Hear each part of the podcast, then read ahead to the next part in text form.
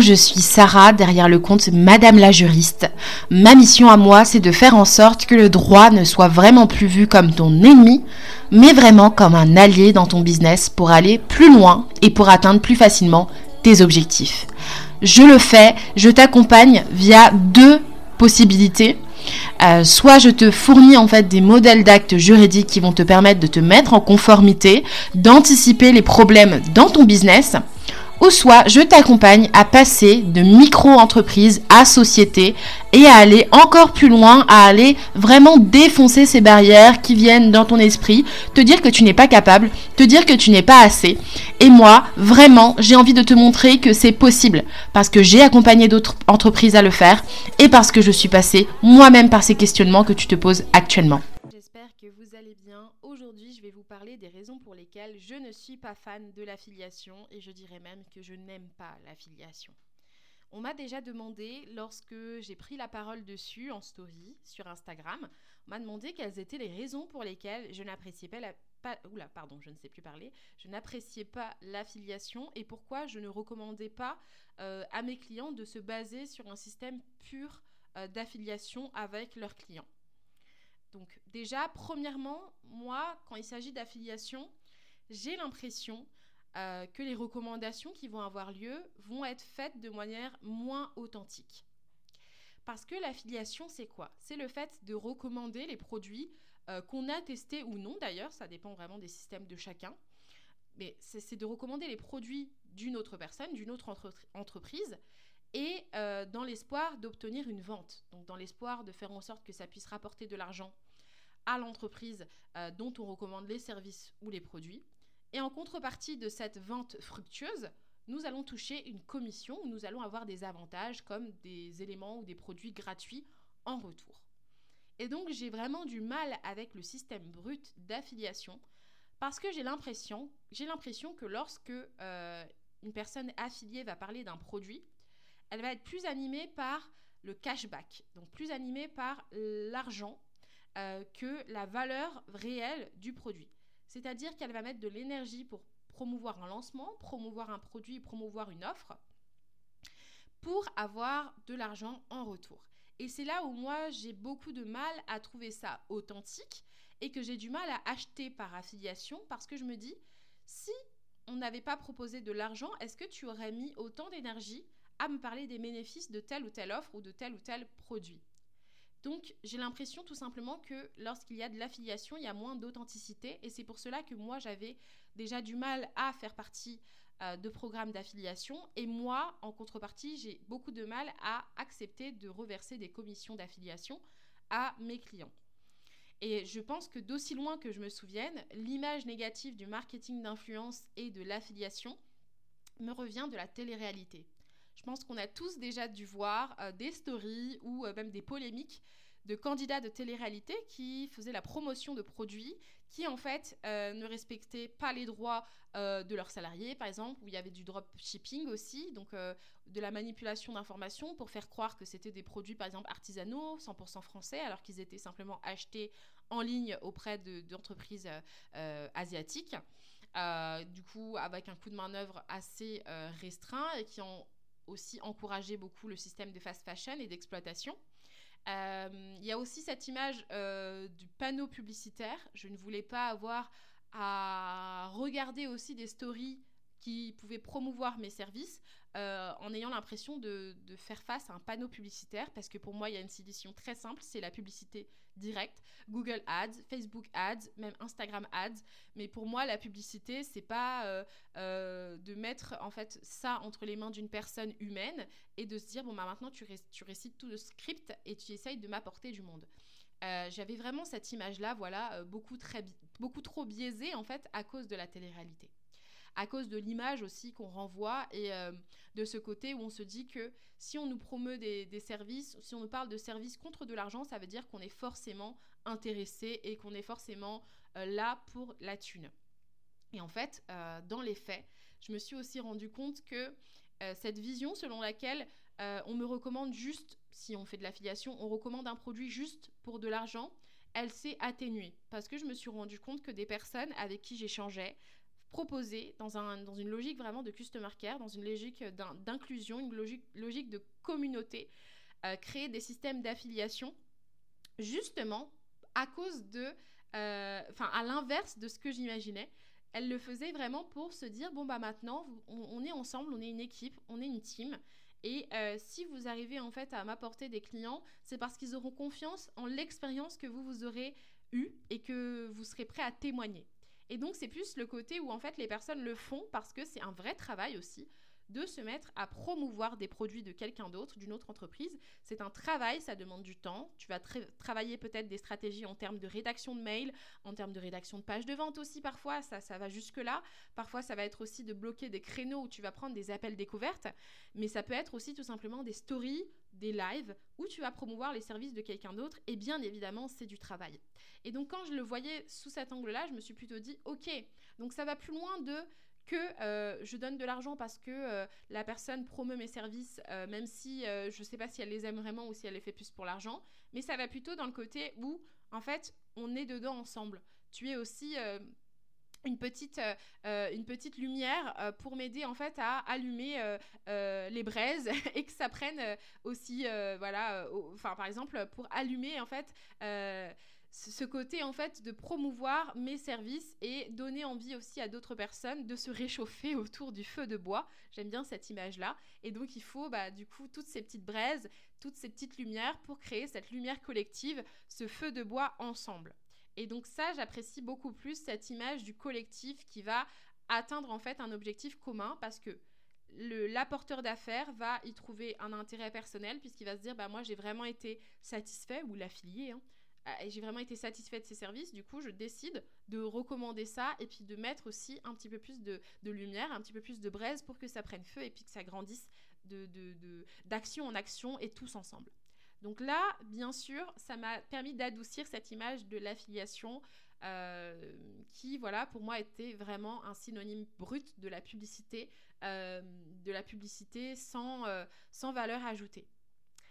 Euh, et, j'avais aussi ce problème où je me disais, bah, plus il y a d'affiliés, plus il y a de risques aussi que notre image de marque soit affaiblie par des polémiques, par des problèmes. Euh, je reste très très rattachée à l'image de marque et aussi à l'éthique dans mon business et je fais vraiment attention à ce que les personnes avec qui je m'associe pour promouvoir mon entreprise soient des personnes qui respectent les valeurs que je défends. Par exemple, je vais par exemple avoir un système d'affiliation où euh, des personnes vont acheter des packs dans mon bar à modèle, des packs juridiques, et vont euh, euh, les recommander auprès de leurs clients et toucher une commission. Ça, c'est un système par exemple classique qui peut se trouver dans des formations en ligne, etc. Imaginons que parmi toutes les personnes affiliées, il y en a 10, et il y a une personne qui fait l'objet d'un scandale où on se rend compte que finalement, cette personne ne paye jamais ses prestataires, ou cette personne ne fait jamais de facture, ou cette personne en tout cas ne respecte pas les règles de base de conformité que moi j'essaye de promouvoir. Et si, en plus de cette personne-là, j'ai une autre personne qui, par exemple, va avoir des propos racistes vis-à-vis d'une communauté, telle quelle qu'elle soit, et euh, va en parler publiquement, ou alors ça va ressortir parce qu'un client va se dire, bah, moi, euh, on m'a refusé de travailler avec moi parce qu'il y avait tel ou tel motif qui était raciste. Moi, le gros problème dans cette histoire-là, c'est que ça va entacher aussi mon image de marque parce que par ricochet, les personnes vont se tourner aussi vers moi, donc se dire Ok, Sarah, mais cette personne qui promeut tes services, euh, est-ce que tu valides aussi? Est-ce que tu cautionnes aussi son message? Et j'ai pas envie de me retrouver dans cette situation où euh, je vais devoir faire la part des choses aussi et me détacher publiquement d'une personne parce que je le ferai sans aucun doute, parce que l'éthique pour moi c'est super important et j'ai une charte déontologique qui le rappelle. Donc je me déchargerai euh, de toute collaboration avec une personne qui ne partage pas mes valeurs. Mais malgré ça, j'aurai l'impression que euh, l'encre noire que la personne aura pu laisser par ses actions, euh, qui auront entaché en fait ma vision d'entreprise, va venir tacher la page blanche que j'aurais voulu laisser intacte pour montrer aux personnes qu'elles peuvent me faire confiance et qu'elles peuvent travailler avec moi avec une vraie éthique. Donc j'ai pas envie de me retrouver dans un système où ces taches d'encre pourraient arriver si je ne connais pas véritablement mes affiliés. Et c'est là le problème qui en fait a une solution, hein, parce que tout a une solution. Mais c'est là le problème pour moi d'accepter en fait d'avoir un système d'affiliation classique où n'importe qui peut venir recommander mes produits, euh, toucher une commission, peu importe euh, son degré d'implication, peu importe s'il a déjà testé les produits, peu importe si on se connaît, peu importe s'il fait partie de mon réseau et euh, qu'on échange régulièrement, et qu'en fait finalement n'importe qui puisse avoir le droit de embellir ou de salir mon image de marque.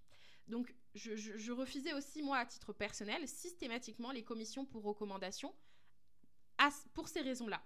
En fait, je refusais euh, quand on me proposait des systèmes d'affiliation. Et pour dire vrai, je refuse encore qu'on me rémunère quand je recommande un service ou un produit. Ça fait partie de ma vision parce que je ne veux en aucun cas, déjà de 1, que euh, me sentir redevable pour quoi que ce soit quand je recommande un produit. Je le fais toujours de manière vraiment sincère, vraiment très sincère et je ne veux pas me sentir redevable. Je ne veux pas me dire ok, je vais quand même faire une story là pour promouvoir tel ou tel service parce que vraiment, euh, elle me donne une commission ou parce que vraiment, euh, euh, bah, c'est quand même gentil, elle m'a offert un truc gratuit en retour, donc il faut quand même que je le fasse. Il m'est arrivé une fois où j'ai proposé une collaboration à une personne. Une collaboration où je lui demandais bah, est-ce qu'elle voulait être rémunérée pour cela? et en fait, elle m'a dit non, elle voulait pas être rémunérée. Et en fait, par la suite, elle m'a demandé de faire des stories, des posts pour promouvoir ses services, alors que ce n'était pas prévu euh, initialement. Et je vous avoue que ça m'a mis vraiment dans une position où j'étais très mal à l'aise parce que j'ai dû écrire à contre-coeur.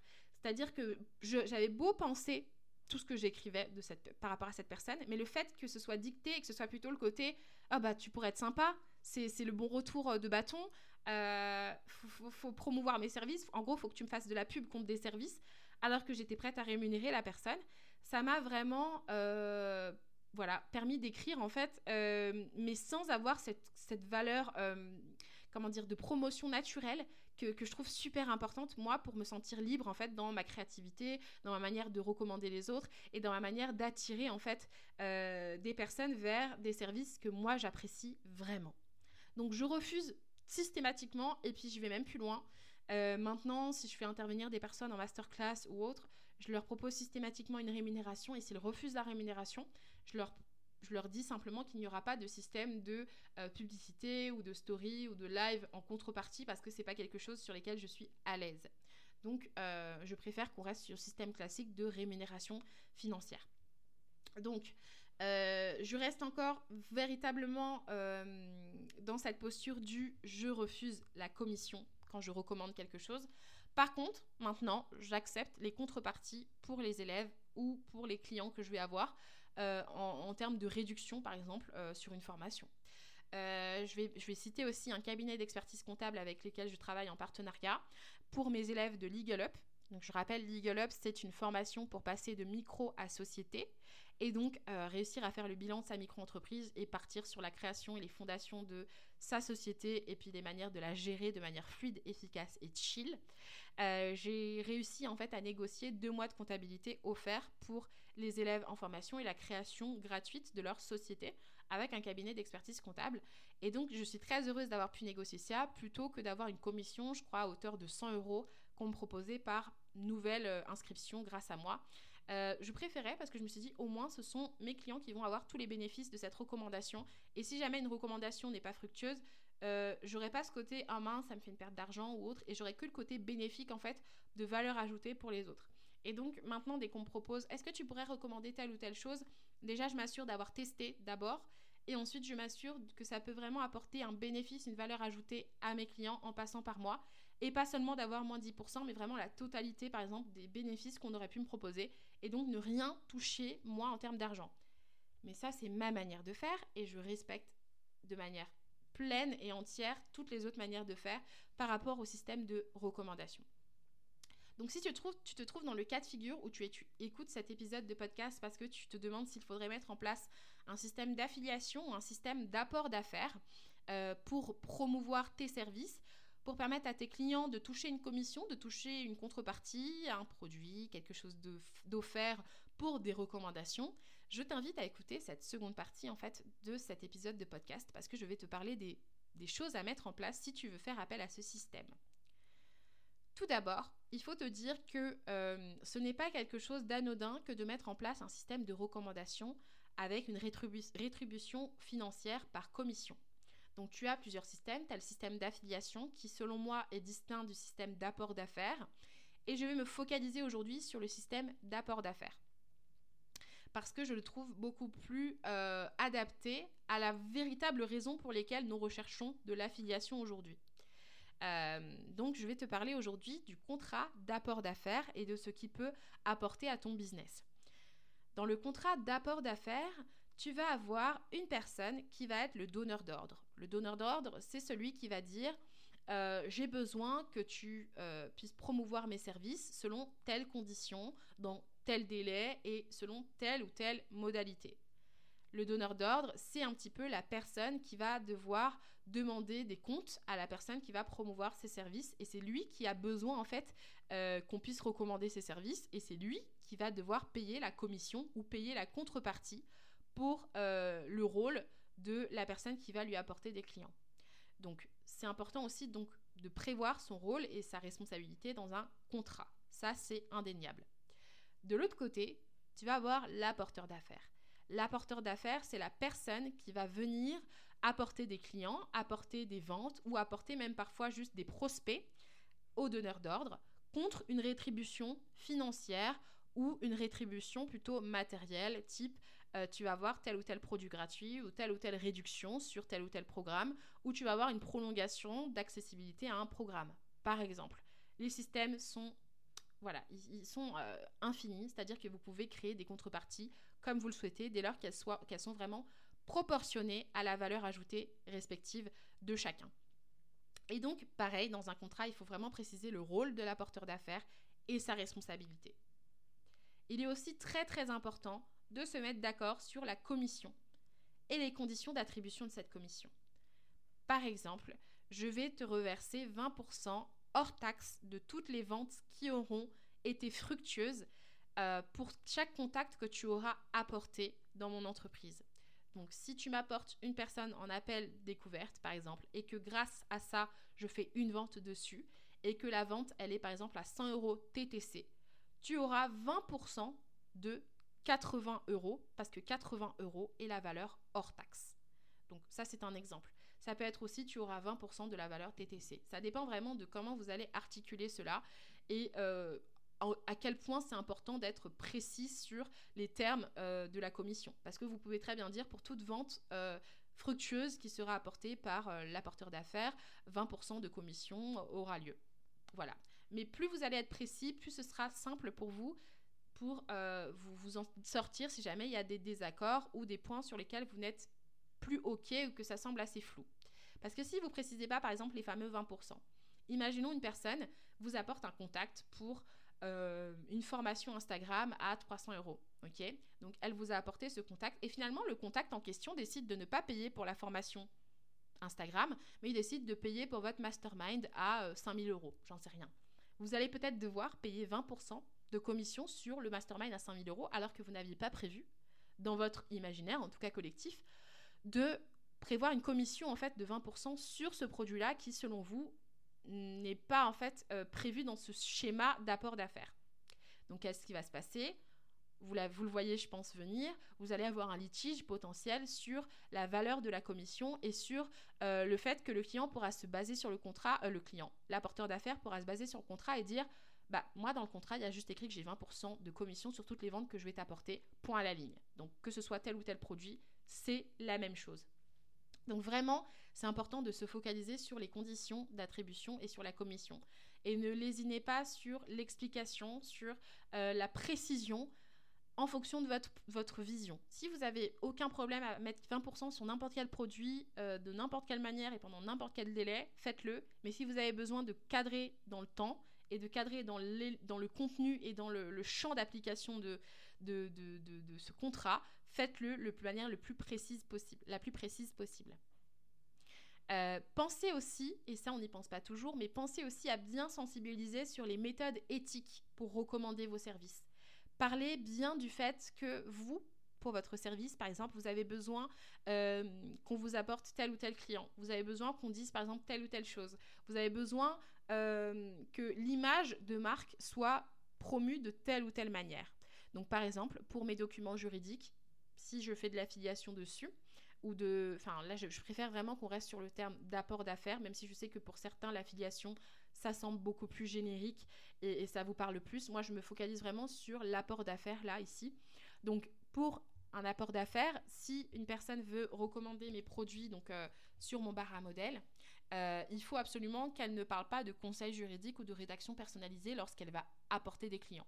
Il faut que les clients qui viendront travailler avec moi sachent vraiment que je propose des modèles déjà pré-remplis, où on va dire il y a 80% qui a déjà été écrit et qu'il y a quand même une part de 20% qui doivent compléter par eux-mêmes. Il ne faut pas qu'ils aient aussi l'impression qu'ils viennent payer pour de la rédaction personnalisée ou pour du conseil juridique et qui s'attendent par exemple à avoir une heure de consultation avec moi parce que euh, déjà déontologiquement c'est pas possible et même légalement je n'ai pas le droit en tant que juriste indépendante de proposer des consultations et de la rédaction personnalisée. Donc vraiment, ça, ça fait partie déjà de ma charte déontologique, mais aussi de mes obligations légales. Et donc il ne faudrait pas que mes apporteurs d'affaires ne soient pas sensibilisés à tout ça. C'est pour cela que moi, mes apporteurs d'affaires sont obligatoirement des clients je n'ai pas d'apporteur d'affaires qui, n'a jamais été client chez moi, qui n'a jamais acheté chez moi et qui n'a pas la valeur de ce que je propose parce que euh, j'ai vraiment besoin d'avoir des clients qui ont eux-mêmes eu une expérience dans mes services, dans ce que je propose, qui ont déjà vu les modèles et qui pourraient en parler euh, de manière euh, la plus sincère et la plus vraie possible et avoir ensuite eux leur propre rétribution financière sur une commission de vente qu'ils auront bah, du coup aidé à réaliser. Donc Faites vraiment attention à tout ça, posez-vous posez vraiment ces questions. Euh, ça peut aller aussi plus loin, ça peut être aussi posez-vous des questions sur la propriété intellectuelle. Est-ce qu'ils ont le droit, par exemple, de, pour promouvoir vos services, d'utiliser certaines plaquettes, d'utiliser certains euh, produits gratuits euh, de vos services? Si oui, comment vous allez délimiter le droit de propriété intellectuelle? Est-ce que la personne ensuite peut les réutiliser pour ses propres programmes, etc. etc. Donc ne, laissez pas la place en fait aux doutes et aux, aux périodes de flou parce que si vous travaillez pas assez votre contrat d'apporteur d'affaires, ce qui va se passer, c'est que vous aurez la porte ouverte à des litiges. Donc n'envoyez, par exemple, n'envoyez rien ou n'offrez rien sans contrat signé. Par exemple, euh, j'ai entendu parler de, litiges justement euh, où il y avait des marques qui avaient des produits physiques qui faisaient appel au marketing d'influence et qui demandaient à des, par exemple, des influenceurs de promouvoir leurs services contre de l'argent dans la majorité des cas, mais aussi qui contre des produits. Par exemple, euh, qui vont contacter des grands influenceurs euh, et qui vont leur dire écoute, je suis telle ou telle marque, euh, si tu es OK, je te propose de t'envoyer tel ou tel produit, que tu puisses les tester et ensuite en parler en story. Et ensuite, si jamais tu as des ventes, je pourrais te faire une rétribution financière par rapport à ça, ça, ça. Ok, donc c'est plus dans l'ordre de l'affiliation selon moi que de l'apport d'affaires, mais ça peut nous servir euh, pour comprendre un petit peu pourquoi c'est important de ne rien envoyer avant de contrat signer. C'est qu'il y a des personnes du coup qui recevaient les produits, elle leur avait dit oui, oui, oui, oui, pas de souci, et puis une fois qu'elle les avait reçus, hop, bloqué ou supprimé le contact, et elle utilisait bien les produits, et puis elle n'en parlait jamais en story. Là, c'est une perte d'argent pour vous, pour votre business, et c'est une perte de stratégie, et c'est une perte aussi de protection juridique. Parce que vous allez vous trouver à dépenser plus d'argent que vous allez en gagner, puisque vraisemblablement vous allez perdre de l'argent en faisant l'envoi, et si la personne ne vous promeut pas les services, il n'y aura même pas ce côté où la personne aura essayé en tout cas de vous encourager et de faire en sorte que vous ayez des ventes. Donc vous allez vous trouver perdant ou perdante. Donc dites-vous aussi que euh, l'apport d'affaires, il ne faut pas négliger une chose, c'est que l'apport d'affaires reste du marketing d'influence puisqu'on va faire, l'apporteur d'affaires va faire jouer son réseau, va faire jouer sa communauté, va faire jouer ses clients ou ses prospects pour les attirer vers vous. Donc ça reste que du marketing d'influence et le marketing d'influence reste soumis aux règles de publicité. C'est de la publicité en fait en termes de euh, langage juridique et si on se base sur le code de la consommation, il faut être très précis pour dire que la personne qui va promouvoir vos services ne peut pas faire de la publicité trompeuse, mensongère ou agressive. Euh, et ça, c'est important de le préciser aussi dans vos contrats ou même dans votre manière de d'accepter en fait euh, des contrats avec vos apporteurs d'affaires. C'est bien de dire que votre apporteur d'affaires doit être précis et bien dire qu'il s'agit d'un lien partenaire, par exemple s'il veut en parler en story ou même sur son site internet, qui doit bien dire que euh, voilà, il doit être sincère et véridique. Il ne doit pas, par exemple, dire euh, euh, une fausse promesse juste pour attirer des ventes. Donc, par exemple, dire que vous garantissez un résultat euh, satisfait ou remboursé, alors que dans vos CGV, ce n'est pas le cas. Il ne doit pas dire, par exemple, que vous allez faire, je ne sais pas, deux séances de coaching par mois, alors qu'en fait, vous n'en proposez qu'une seule. Enfin, il doit rester vraiment le plus proche possible de, des informations, de l'offre et des services que vous allez proposer C'est pourquoi vous devez aussi, en tant que donneur d'ordre, vous baser sur un contrat très précis sur le cahier des charges, ce qu'il doit faire et ce qu'il ne peut pas faire pour promouvoir vos services. Euh, donc vraiment, j'insiste, mais faites en sorte d'avoir toujours un contrat personnalisé avec les personnes qui vont travailler avec vous ou alors de vous baser aussi sur des conditions particulières. Vous n'êtes pas obligé d'avoir un contrat toujours personnalisé. Vous pouvez faire signer en fait des conditions particulières d'apport de, d'affaires. Euh, c'est un peu comme des CGV, sauf que là, ça va plutôt être particulier sur la mission d'apport d'affaires et les envoyer de manière automatique à vos clients après un certain délai, par exemple, pour les fidéliser et aussi pour vous dire que tout est carré et que vous n'aurez pas laissé la place au doute si jamais vous voulez fonctionner par un système de commission par recommandation de vos clients. Si jamais ça vous a intéressé, sachez que on organise avec plusieurs intervenants, donc Antoine Gérard, Mylène Nadine, Florine Legros, euh, Jeanne Gorgen euh, et moi-même, donc Sarah Sedziki, on organise la euh, CEO Week qui aura lieu très bientôt. Donc je vais vous mettre les informations dans la description de l'épisode de podcast ça va vous permettre vraiment de piloter et de gérer en fait euh, votre business d'une autre manière, beaucoup plus de pilotage, beaucoup plus euh, qui vous permettrait en fait de rapporter de l'argent de manière euh, légale et bien cadrée juridiquement. Et donc moi je vais ouvrir le bal en, faisant la première masterclass qui aura lieu de cet événement de 5 jours, qui va parler justement de comment cadrer en fait ces relations avec les apporteurs d'affaires, les affiliés et nos clients qui pourraient recommander nos services. Donc si ça vous a apporté de, des informations et si vous avez eu l'impression euh, d'apprendre beaucoup grâce à cet, épisode de podcast, sachez que si vous intégrez la CEO Week, vous aurez le modèle à disposition, le modèle de contrat d'apporteur d'affaires et vous aurez aussi beaucoup plus d'informations plus précises et plus opérationnelles pour piloter aussi juridiquement vos relations en fait de système de recommandation et de commission pour protéger votre business et aussi vous assurer de ne laisser aucune place aux soucis et aux emmerdes qui pourraient arriver euh, à ce titre-là en termes de partenariat. J'espère que vous avez apprécié cet épisode. Je vous dis à très bientôt, sûrement lors de la CEO Week si vous avez envie de, de nous rejoindre, et sinon lors d'un prochain épisode de podcast. À bientôt.